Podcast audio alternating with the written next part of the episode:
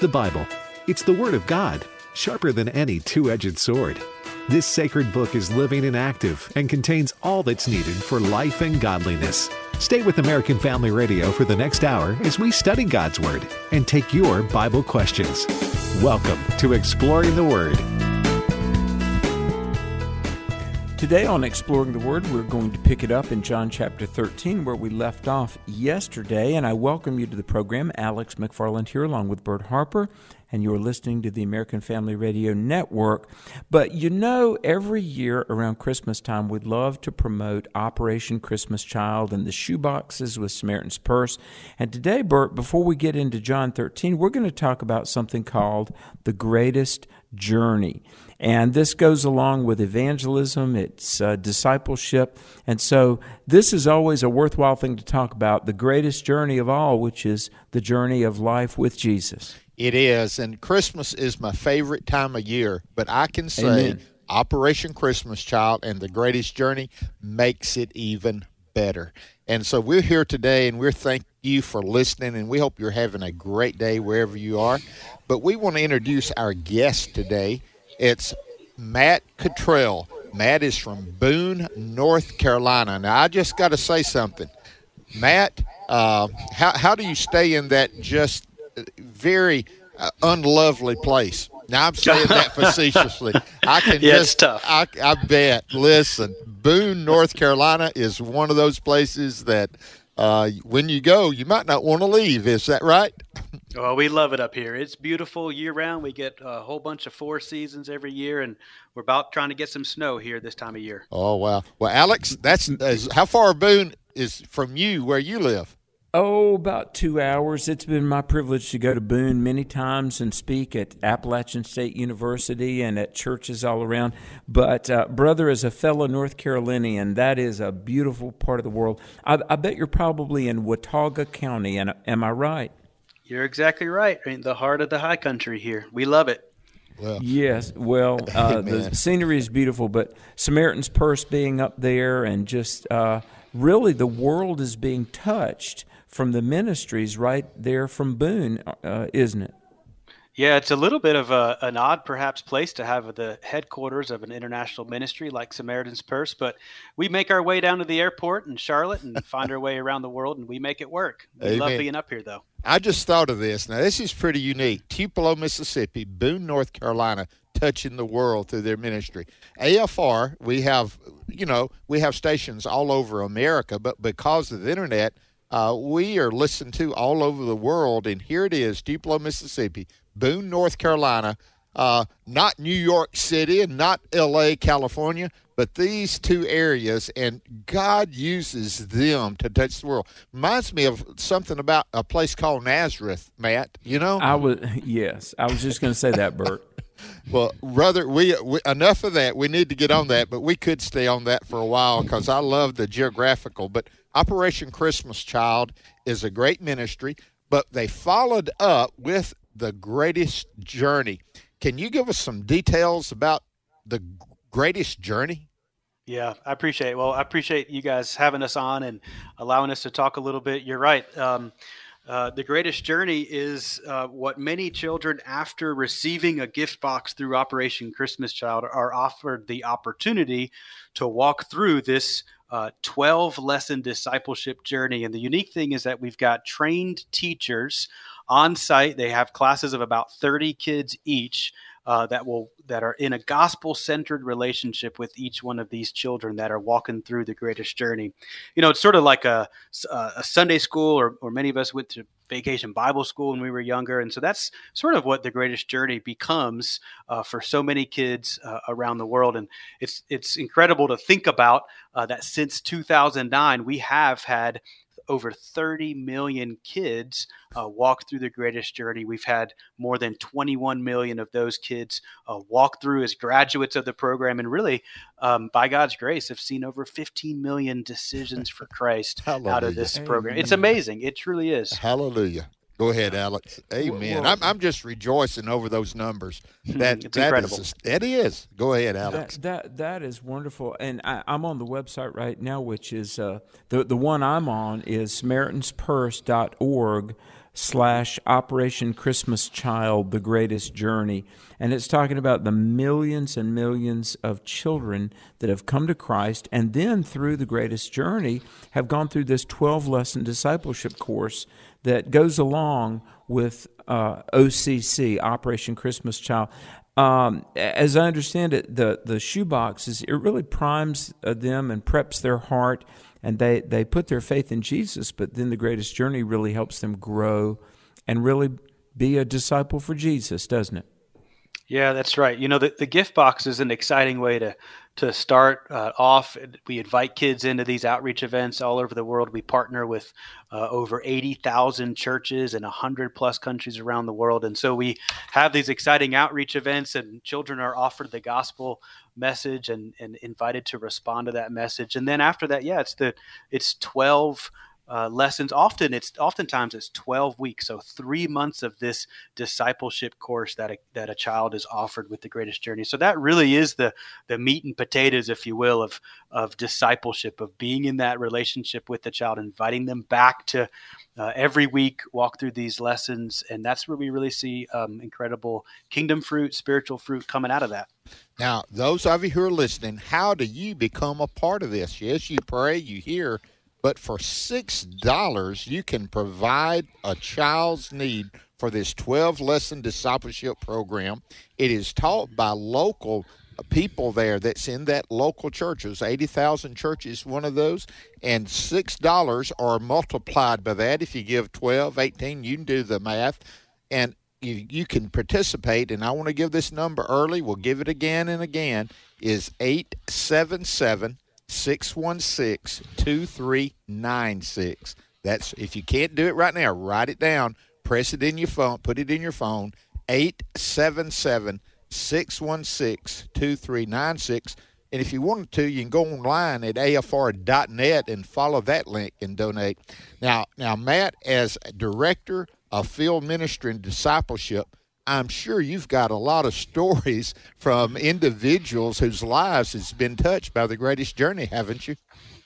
Yeah, we've we've heard uh, stories throughout the years. We hear them every year. We get them in the office. We celebrate over each one. And um, you know, one came in recently, and in fact, you you talk about um, uh, individual life. I just I love hearing the stories of, of a transformed life, of a changed life. Here's a, a child that was this way, and then they were introduced and they made a decision for Christ. We had a story come in from a little country by the name of Lithuania, uh, which is in in Europe, just close to Poland and right next to Bulgaria. But we had a teacher. Her name is Jovita, and she was uh, teaching a Greatest Journey class there in in uh, uh, out of the evangelical church in Kaunas, Lithuania. She told us a story about one uh, one boy. His name was Karolis. He's 11 years old. Karolis's dad is is an alcoholic, and his mom couldn't care for him, so his grandmother had him for several years, and his grandmother had to turn him over to an orphanage a couple years ago as well. And well, uh, Jovita came into the orphanage and had Karolis in her class, and uh, Karolis was just notorious. He was a bully to other kids. He broke windows with stones. He he didn't take food or gifts from others. He was just a bit of a problem child. And even within that first TGJ lesson, uh, Jovita told us that Karolis confessed that his mom had left him and that nobody loves him. Well, Jovita kept him in the class and made sure that he kept coming to the greatest journey, and and everybody was praying over this uh, this boy in particular, and reading scripture and teaching the class. And uh, by God's grace, we saw transformation. Uh, we saw Karolis has had walked through all twelve of those uh, TGJ lessons. He graduated out of mm. the class.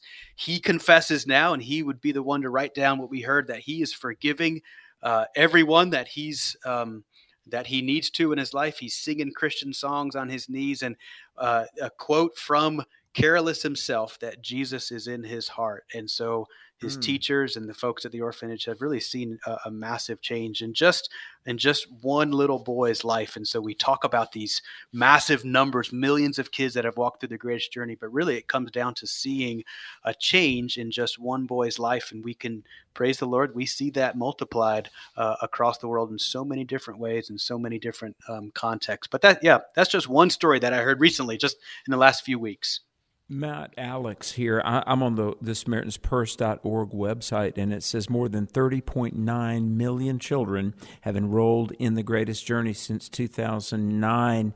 Uh, over the next year, how, how many more kids do you think would go through this program if, if the resources were there to help them do it?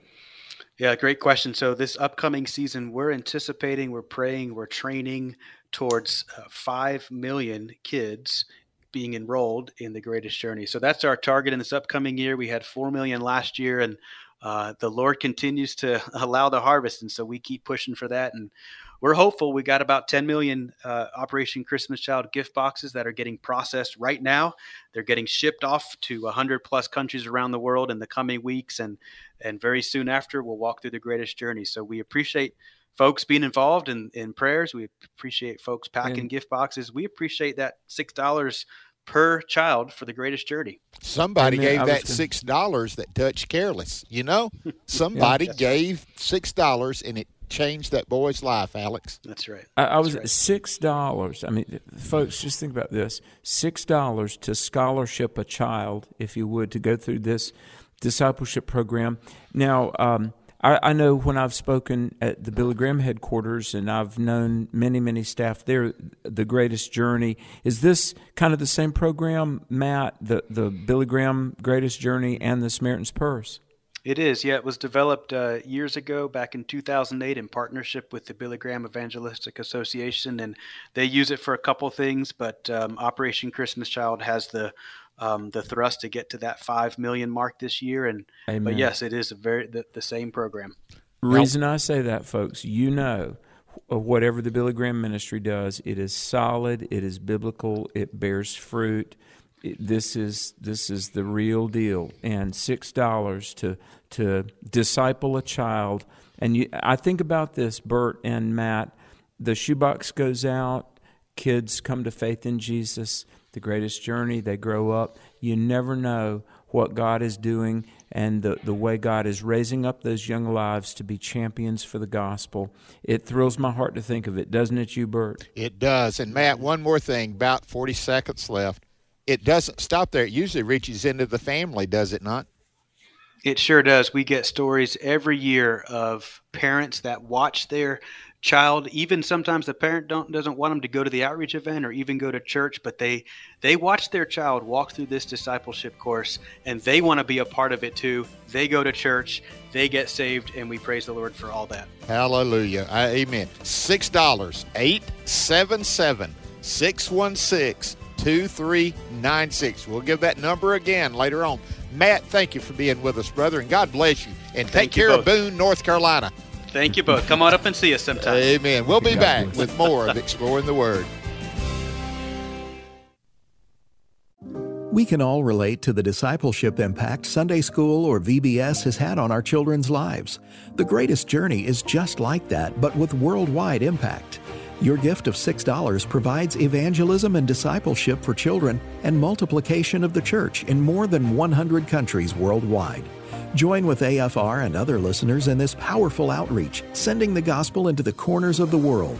Since 2009, as a result of this program, more than 12 million children have made decisions to follow Christ. $60 reaches 10 children, 150 reaches 25 children. Your donation provides instruction materials in 12 discipleship lessons in a child's own language, led by a teacher trained by Samaritan's Purse. Call 877 616 2396. That's 877 616 2396.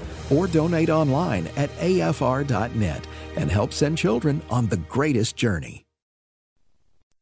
God always judges fairly because he's God. But how does he judge sympathetically? Dr. Tony Evans says that's because of Jesus. He'll take us to Hebrews 4:15 as we spend 2 minutes with Tony. There is no category of life that anybody in this building has experienced that Jesus has not experienced that category. He knows what it is to be lonely. He knows what it is to be rejected. He knows what it is to be hurt. He knows what it is. The Bible says he cried and he shed tears like drops of blood. So he knows when you're weeping how it feels to weep. And he even knows what it is to feel sin. Because on the cross, he bore our sin. It wasn't his sin, but he bore the judgment and the weight of the consequences of sin. So I don't care who you are, what you've been through, what you are going through, what you will go through. Jesus can tell the Father, God, I feel that. I feel that. I can tell you how that feels because I've been there, done that. I know what it is to go through that. I know what it is to be hungry. I know how to go through all of that. I know what it is to be homeless. For foxes have holes and birds have nests, but the Son of Man has nowhere to lay his head. I know what it is to be homeless. I know what it is to go through life struggles. So you have a high priest who can sympathize. See, all God the Father can do is know it, but God the Son can feel it. And when the knowledge of God the Father meets the sympathy of God the Son, you got a double hitter. Learn more about what the names used to describe Jesus really mean and what they say about how he wants to relate with us. Check out Tony's book, The Power of Jesus' Names, available online at tonyevans.org. Then join us next time for Two Minutes with Tony. Welcome back to Exploring the Word on American Family Radio. Grace to you, grace to you, His invitation to the broken. Grace to you. Amen. We're some of our bumper music, as we call it, just blesses me and a grace to you. Praise God for God's grace, and He's bestowed it upon you. And what you want to do is say, "I've discovered it. God gave me grace. I want to share the good news with Christ." And you can do that by being a part of the greatest journey. We just got through interviewing Matt Cottrell with uh, Operation Christmas Child, The Greatest Journey. And $6 puts one discipleship booklet in the hand of a young person that's that, that wants to go through this discipleship program.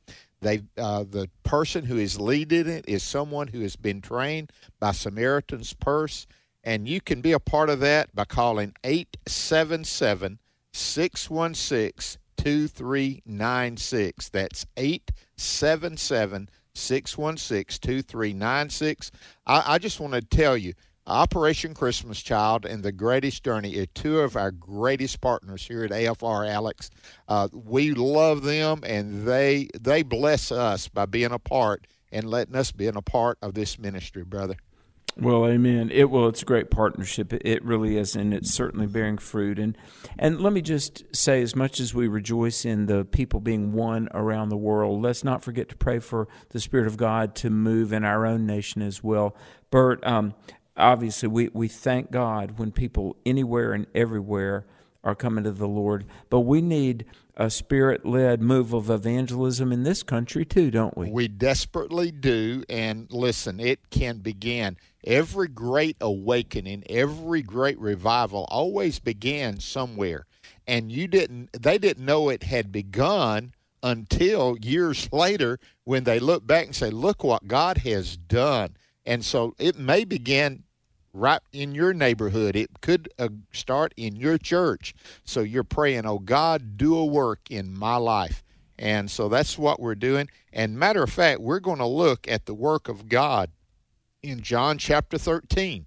And yesterday, Alex, as we came to this point, uh, Jesus had said, One of you are going to betray me. And all of them said, Is it I? And then Simon Peter said to John, who was right next to Jesus, Find out who it is. And Jesus told John, The one that I dip and give to, that is the one. And so in verse 27, it says this After this piece of bread, Satan entered Judas Iscariot, and Jesus said to him, What you do, do quickly. Now, Alex, uh, Jesus, I, I know I've made a big deal out of two things, and I think there are big deals. One, God's timetable, and then secondly, Jesus is in control. Here's Judas's Iscariot that's trying to look for something in a time frame, and Jesus is the one that says, Now's the time. You go and do it quickly. Jesus, even in this, Jesus is in control, brother. He, he really is. And you just think about this, you know, um, th- this betrayal. Uh, it, it's amazing how. Uh, something that would change the world and really, frankly, contribute to the condemnation of Judas's soul, it, it, it happens quickly. Let, let me say this, folks. Um, determining in your heart to follow the Lord while the stakes are low. It, it seems to be, Bert, that there's um, disobedience has this cumulative effect. And obey God in the small things, and you'll be strong later on to obey God in the larger things. But on the other hand, disobey God and harden your heart and resist the Lord in the small things. And then someday you'll be resisting God in life changing, eternal things. And I want to say this betrayal of the Son of God, it didn't happen just in a moment. Um, invisible in the heart of Judas, this rejection and unbelief, it had been building for a long time, really, hadn't it? It had. Now, he was a demon from the beginning, but given over and given over. And this time it says Satan having entered him. Now, in other words, he had set himself up. This is verse 27 when it says, Now, after the piece of bread that Jesus gave to Judas Iscariot, Satan entered him. Now, Alex, Satan was already operating, as you just said. You made that so plain. But here, because of this biggest momentum decision he is ever going to make, Satan, with letting Satan have control of this little bit, Satan having control of this and that, now Satan is in full control. That's what happens. You don't give room to Satan, not in any area of your life. You follow Christ and you obey Him.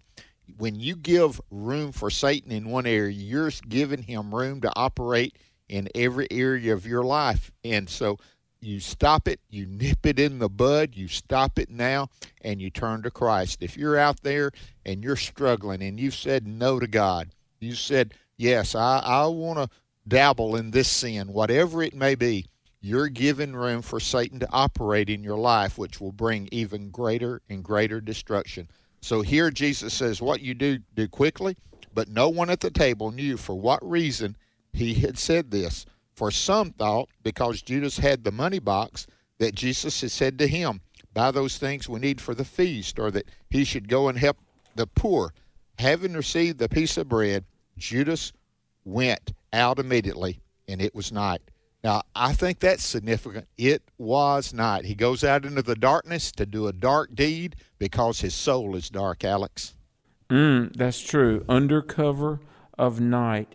Well, Jesus says this in verse 31 Now is the Son of Man glorified, and God is glorified in him because of the, the uh, well, united, synonymous nature of the Father and the Son. He said, I and the Father are one. And in John 3.16, where in the, the Old King James we read, only begotten, it re- really means of the same essence or nature. And so, as Jesus is glorified, the Father is glorified Verse 32 If God be glorified in him, God shall also glorify him in himself and shall straightway glorify him. Now, Bert, there's you and I, we, we could do a whole show on the ways that God is glorified in the life, death, resurrection of Jesus. I think one of the ways that you've alluded to is that God is in control.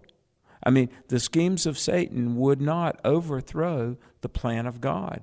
And just the, the attempts on Jesus' life from the, the slaughter of the innocents under Herod, where the babies two years and younger were killed, to the temptation of Jesus in the wilderness, to even, I think, in the Garden of Eden. You know, Satan was trying to somehow derail the plan of salvation, have Jesus stumble or sin or die out of turn. God is glorified in the fact that He was sovereignly in control. And Bert, to this very moment, right now, today, God is still in control of history. And I think God was also glorified. Remember, we're going to get to John 17 where Jesus says, Father, glorify me with the glory which we had together before the world began. From eternity past to this present moment, in eternity forever, God is glorified in his love being manifested. And I'll say this, and you uh, join in. Uh, but look, the law is satisfied, mercy was demonstrated, all of God's righteousness was upheld, uh, grace was was demonstrated.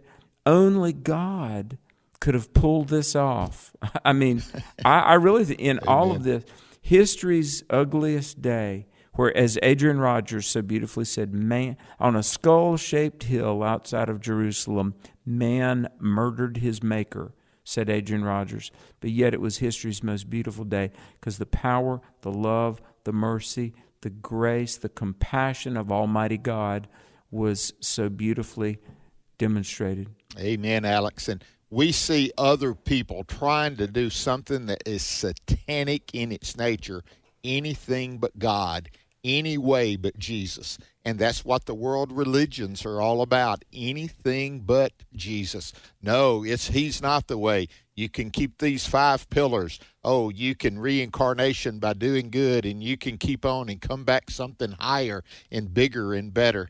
I just want to tell you, Jesus Christ is the way, the truth, and the life. No one can come to the Father except through him. And that's why in verse 33, I, I love verse 33 he's been preparing them, saying, I'm going to be going to Jerusalem and I'm going to be taken captive. I'm going to be tried. I'm going to be put to death. And he's been telling that, but he'd saying, Third day, I'll rise again. Now, listen to verse 33 as he's culminating this, and this is the Thursday before the Friday that we're talking about. Little children, I shall be with you a little while longer. You will seek me, and as I said to the Jews, where I am going, you cannot come. So now I say to you, a new commandment. Now, what are you to do since you can't come to me? I'm going to leave you here. I, verses 34 and 35, some of the greatest verses you could ever read. A new commandment I give you, that you love one another as I have loved you, that you also love one another.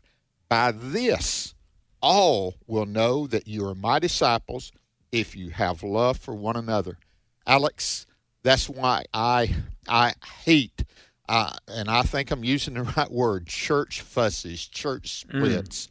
Uh, listen, uh, man, get along with your brothers and sisters in Christ. Uh, sometimes you have to stand, but you can stand in love and they'll know that you love me because you love one another. We're not talking about mush love, we're talking about strong love, sharing and caring with one another. And Alex, the world will know because we love one another. And uh, has that changed? Oh, no. And, you know, I've always loved John 13, uh, 38 uh, where you know it says that we're supposed to well 34 and 35 that we're supposed to love one another. All men will know that you're my disciples if you have love one for another. And then 38 jesus says when they ask him uh, you know peter says why can't i go where you're going to go? And jesus says will you lay down your life for my sake? Verily verily i say unto you the cock shall not crow till you have denied me three times. Now here's the thing uh, Peter couldn't lay down his life for Jesus. Jesus was laying his life down for Peter. But we are to lay down our lives in obedience to the Lord. And that's one of the ironies, and we've talked about A.W. Tozer before, but Tozer famously said, For the Christian, the way up is down. if, if you exalt yourself, you're going to be humbled. But if you humble yourself before the Lord, He will lift you up. And the way to be great in the eyes of God is to be the servant of all. That's Mark 10:44. And so, Bert, one of the ways that we honor the Lord, serve the Lord, and we demonstrate Christ likeness is to, to love others. And I'm going to say this, like you said, we're not talking about mush love, but I want to say this, folks be a peacemaker. That doesn't mean be a doormat. Uh, we're supposed to lovingly stand for convictions. But, Bert, the Bible says that uh, blessed are the peacemakers. And I, I think one of the ways that we could be a strong witness, and frankly, I think a hungry world would be the path to our door, is if we honestly love one another as Christ loved us. How did He love us? He laid down His life for us.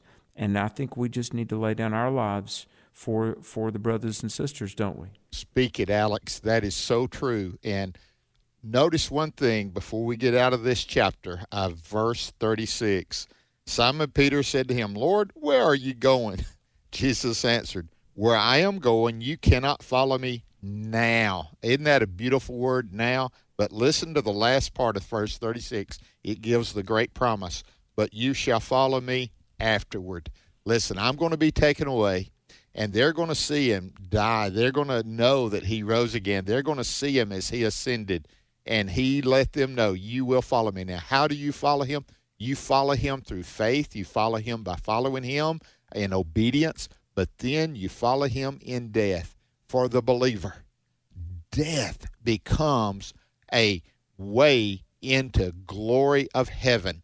It is a doorway. Jesus says, I am the way, I'm the truth. He says, I am the door. No man can enter in except through me. And so, Alex, when you see that little tag on the end of verse 36, but you shall follow me afterwards, that's full of promise, brother. Well, it is. It is. And yes, we will follow him. But, you know, he had to do, like Jesus said to Ju- Judas, you know, what you're going to do, do quickly. Well, what Christ was going to do, he could only do alone. You know, we put our faith in Jesus, but we don't we don't purchase our own forgiveness. We receive the forgiveness and salvation that Jesus purchased for us.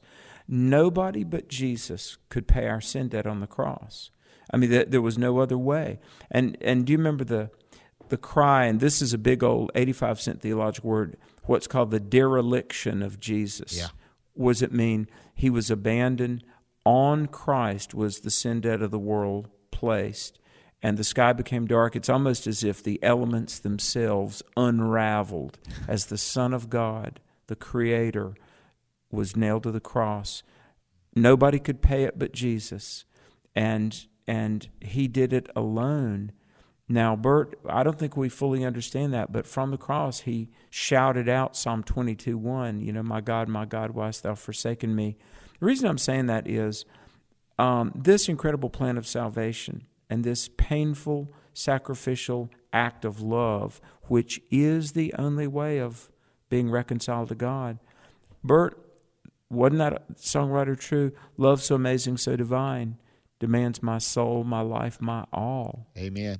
It's when true, I, isn't it? it is. When I survey the wondrous cross, if you're wondering, I, in my opinion, it's the greatest hymn ever written. That's just Wow. uh, when I demands my life, my soul, my all.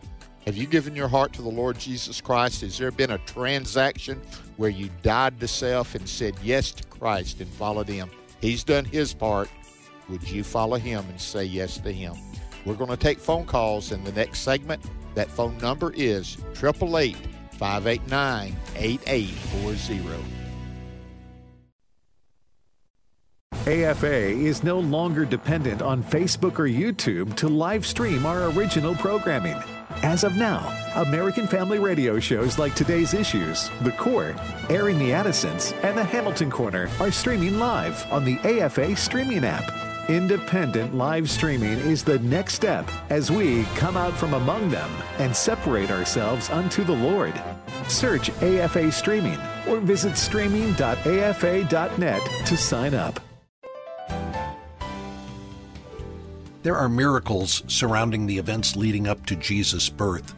This week we'll look at the interaction between Mary and the angel Gabriel, Mary's extraordinary visit with her cousin Elizabeth, and the awe inspiring arrival of John the Baptist.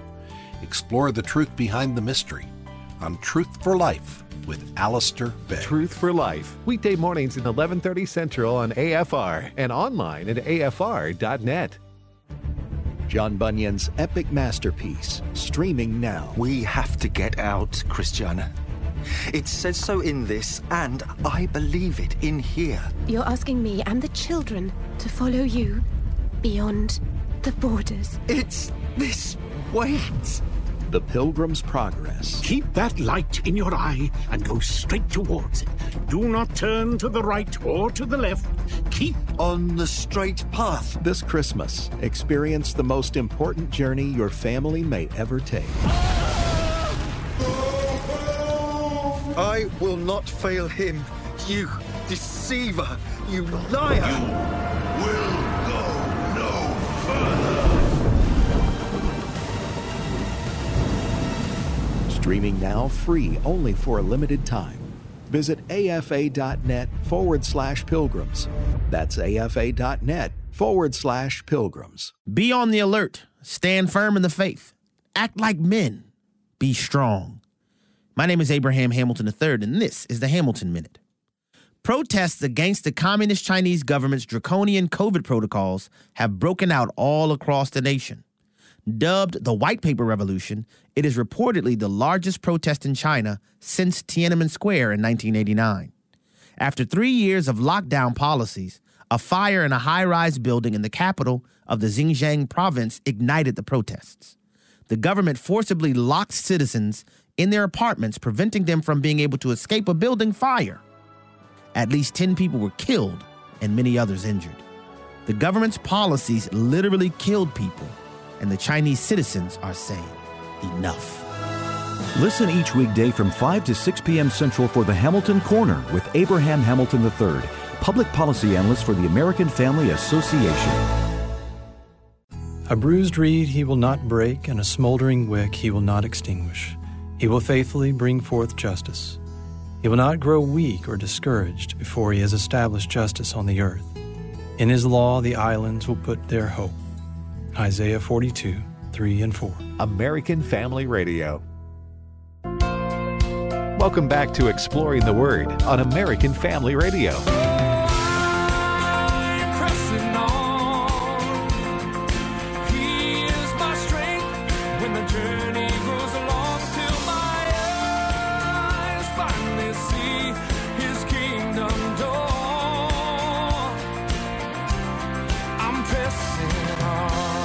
Welcome back to Exploring the Word. The number 888-589-8840. We would love your calls. Toll free nationwide. Call in with a Bible question 888-589-8840. Bert and Alex here, eager to talk with you on today's edition of Exploring the Word. We really are. Lines are open. It'd be a great time for you to call, especially those first time callers that hadn't called before. Right now, dial that number at 888 589 8840. While we're waiting for others, let's go to Arkansas and welcome Don. Don, thank you for calling today. Thank you for taking my call. I just picked up on the end of uh, your last sequence here before the commercial break, and uh, you were talking about um, uh, our Lord saying, "My God, my God, why hast Thou forsaken me?" Um, do you uh, feel that uh, Christ uh, had a moment of doubt at that time? Okay. Alex, uh, Psalm 22, again, when you read the Psalm 22, it really, the whole Psalm brings that into context afterwards. Uh, verse 3 of Psalm 22, verse 3 says, But you are holy, who inhabited the praises of Israel. And again, that's the, the holiness of God is demonstrated in that, that not looking upon sin. Uh, yes, I think Jesus knew this moment was coming, but experiencing it even in his flesh, Alex, uh, I, I think it was a tremendous upheaval in his life. You remember that scripture that we just read in John uh, 13 about Jesus was troubled in his spirit? That was in John 13. How much more would he have on the cross? Yeah, and we've got to remember the dual nature of Jesus fully divine, fully human, but not fallen human. And so that he legitimately, it, it could be said he was tempted in all points like we, yet without sin. You know, I think in, in the human, uh, the, the frailty of the human nature going through all of this pain and agony, yeah, I mean, I think he was afraid. I think he uh, had doubt and fear because, look, all of the emotions that just sometimes wreak havoc within us, Jesus understands. And so we can throw ourselves into the arms of Jesus and know that whether it's betrayal or fear or uncertainty, um, Jesus understands. And he can catch us when we fall because, listen, he went through it all and stood. Now, uh, I want to say this because Bert, people have asked, was there ever danger of God ceasing to exist or something? No. God is eternal, and the creation could never uh, overthrow the creator. But yeah, I think in the human sense, because he willingly uh, took on frailty to be our Savior, I think it was all the horror and terror and fear that we could imagine. I mean, you think about the guilt of humanity, and yet he he took it, he bore it, he rose again, and in him we rise and stand as well. Amen. Don, I would also say Philippians chapter 2 that Jesus emptied himself. Uh, it, it demonstrates that that is that is the incarnation, but it's also followed up on the cross and became obedient unto death. So in Philippians chapter 2, Alex, you have the Christmas story and the Easter story right there in Paul's writings. And I think that emptying, what you just described, is is illustrated by that word that yes, Jesus did that, and uh, that that troubled in his spirit. Yes, I do believe it as well. Let's go to Texas. We welcome Steve. Steve, thank you for calling. Yes, uh, my question is about in the millennium, there is going to be a temple built by the Messiah during the thousand year millennium. My question is my understanding of Scripture is that there are going to be sacrifices in that temple. Is that what Scripture teaches, and why is that?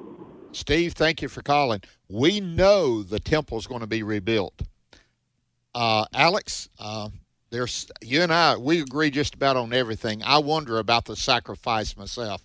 Why would would why would a sacrifice be given in the millennial reign when the Lamb of God is ruling and reigning? Go ahead. Yeah. Uh, you know, the, the Bible says that the law was a schoolmaster to bring us to Christ. In other words, it was like a tutor to show, as Galatians 3 24 through 26, by the way, to show how burdensome uh, the law was, and we, we, in fact, couldn't keep it. Now, Jesus, during the millennium, Jesus is going to physically reign on earth, and yet near the end of the millennium, there will still be a rebellion because there will be people that outwardly are going through the motions. So let me say this um, this third temple that is going to be rebuilt and is going to be defiled during the tribulation period, and any temple or anything operative in Jerusalem during the millennial period, Bert, here's what I think it would be for. Uh, it is not for the atonement for sins because that was done once for all on Calvary's cross, and the Lord said, "It is finished."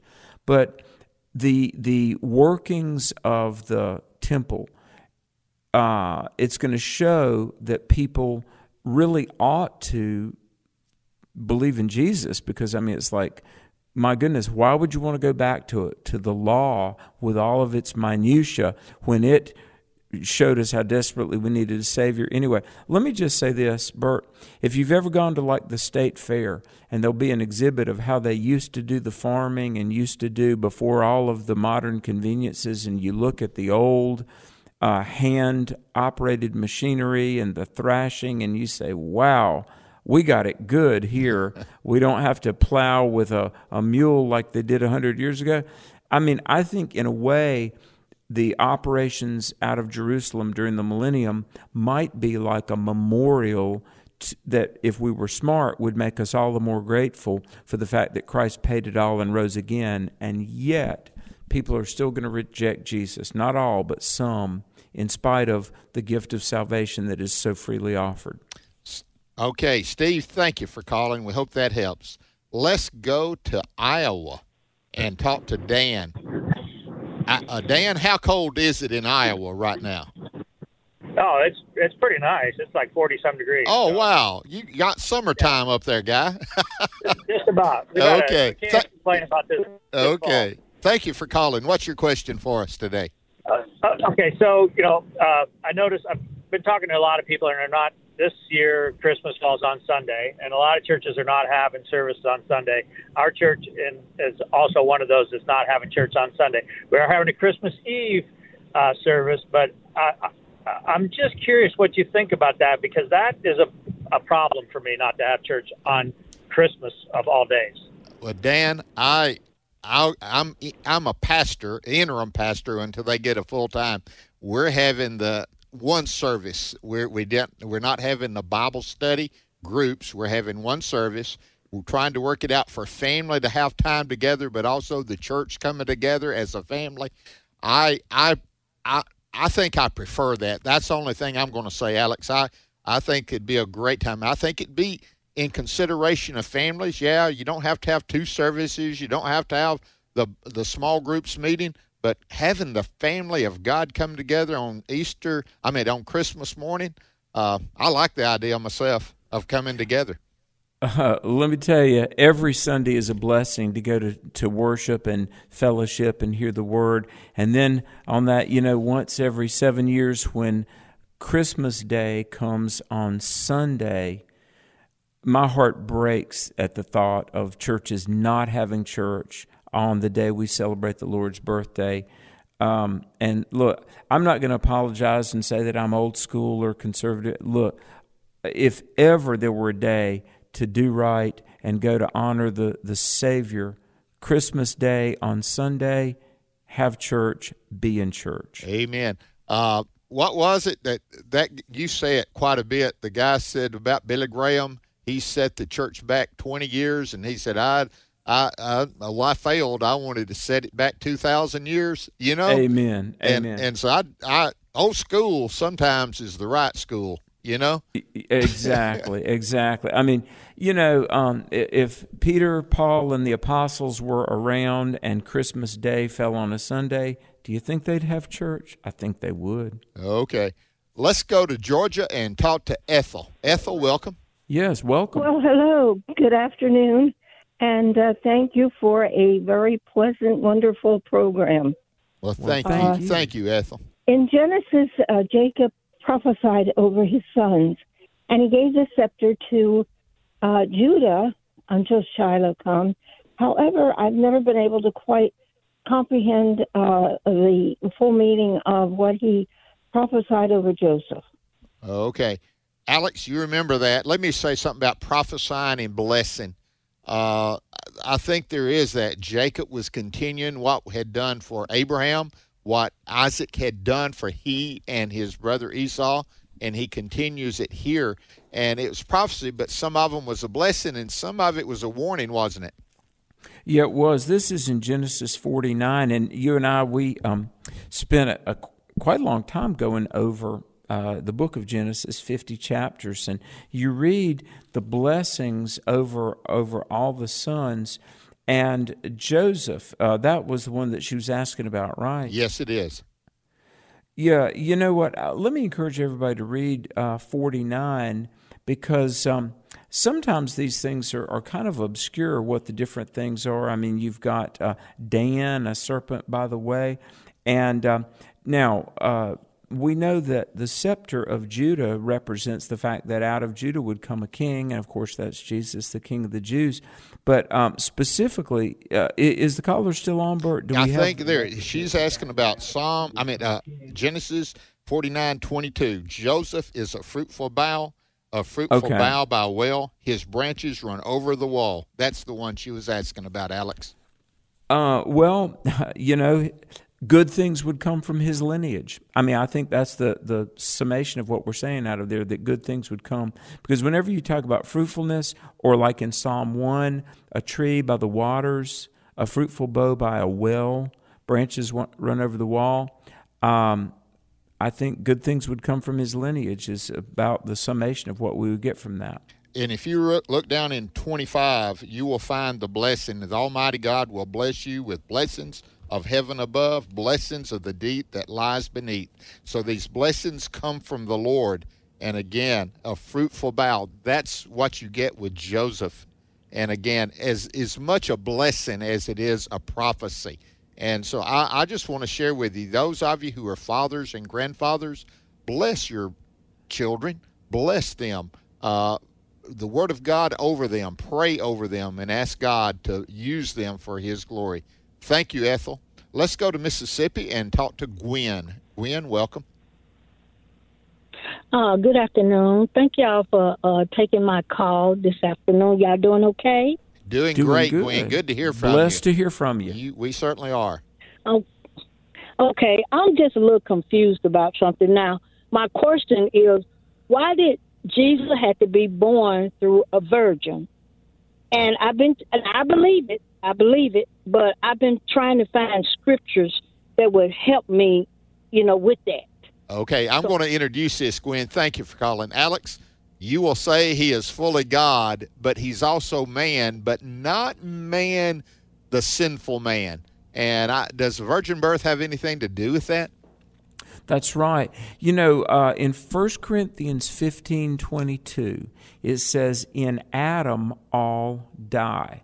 In other words, meaning the first Adam, we are all children of Adam and Eve. And we are born with an inherited sin nature. It's been said that we are sinners by birth and sinners by choice. I mean, we do sinful deeds, but we even have this inherited unrighteousness of Adam. Now, I know this is complex, but Jesus had to be born of a virgin so that he didn't inherit the guilt of Adam and Eve. Now, Bert, let me say this. Uh, in many ways, this universe operates on legal principles. And by that, what I mean is this that God is a lawful God. And Romans 4 says if we put our trust in Jesus, the righteousness of Jesus is accredited to us. In a legal sense, we're declared righteous in the eyes of God. But before we have Jesus, we have the imputed, accredited unrighteousness of Adam and Eve. We need a Savior because we're children of the first Adam. So Bert, Jesus had to be born of a virgin so that he could be qualified to be the world's Savior, so that he would come into the world and not be under the guilt sentence of Adam and Eve.